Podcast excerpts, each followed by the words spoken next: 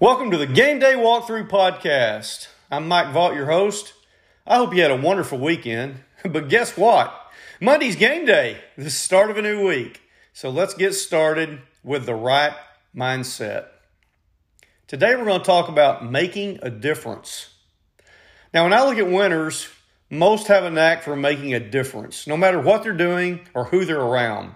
They have a way of making a moment that changes the trajectory or path the group or organization is traveling. In coaching, we used to say, great players make great plays in the big games. In other words, when it was time to step up to the plate, something flipped that switch inside those guys and special things would happen. Sometimes moments in history would be made. Think about times in football games where the team's ready to score. Everybody thinks the game's over. It's at the end of the game. And somebody on defense causes a turnover, makes an unbelievable effort play, and the game ends, and the outcome was nothing that anyone in the stadium was expecting. Michael Jordan, one of the greatest athletes ever, if not just basketball, but throw any sport in there. I think you'll agree he was incredible. I don't think there's any question that he was a difference maker.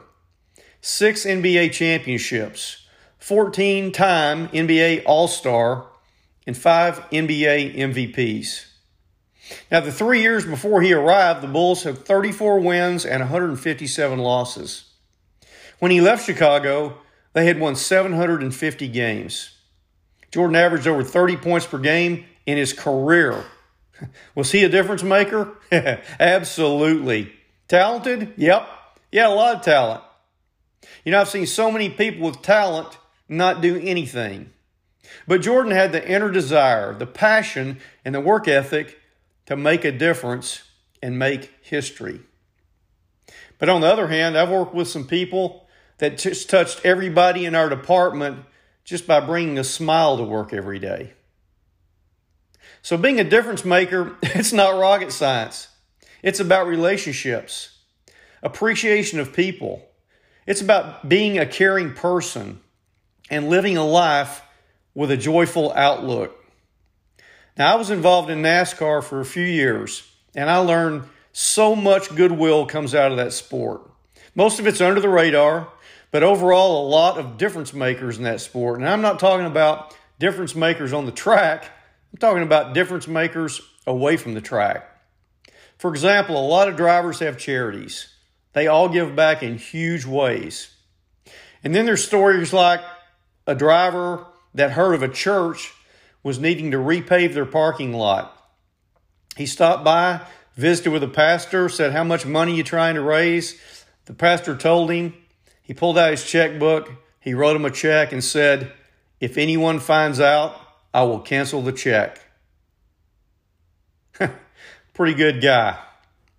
My friend, Richard Childress, Hall of Fame NASCAR owner, great guy, good person.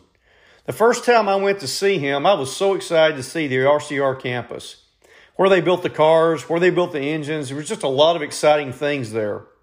but I was surprised when I didn't see any of that the first day. I didn't see any of that till the second day. Because the first day, Richard loaded me up and he drove me to Winston-Salem, North Carolina, to the Wake Forest Medical Center to show me the Childress Institute for Pediatric Trauma, something he's extremely proud of and has a huge passion for. And it was an amazing facility, and they are doing great research there even today. But you don't have to have a foundation or something big to be a difference maker. Sometimes a simple random act of kindness can touch a person's life. It may be a simple hello on the sidewalk to a complete stranger to completely change their day. Think about how you operate.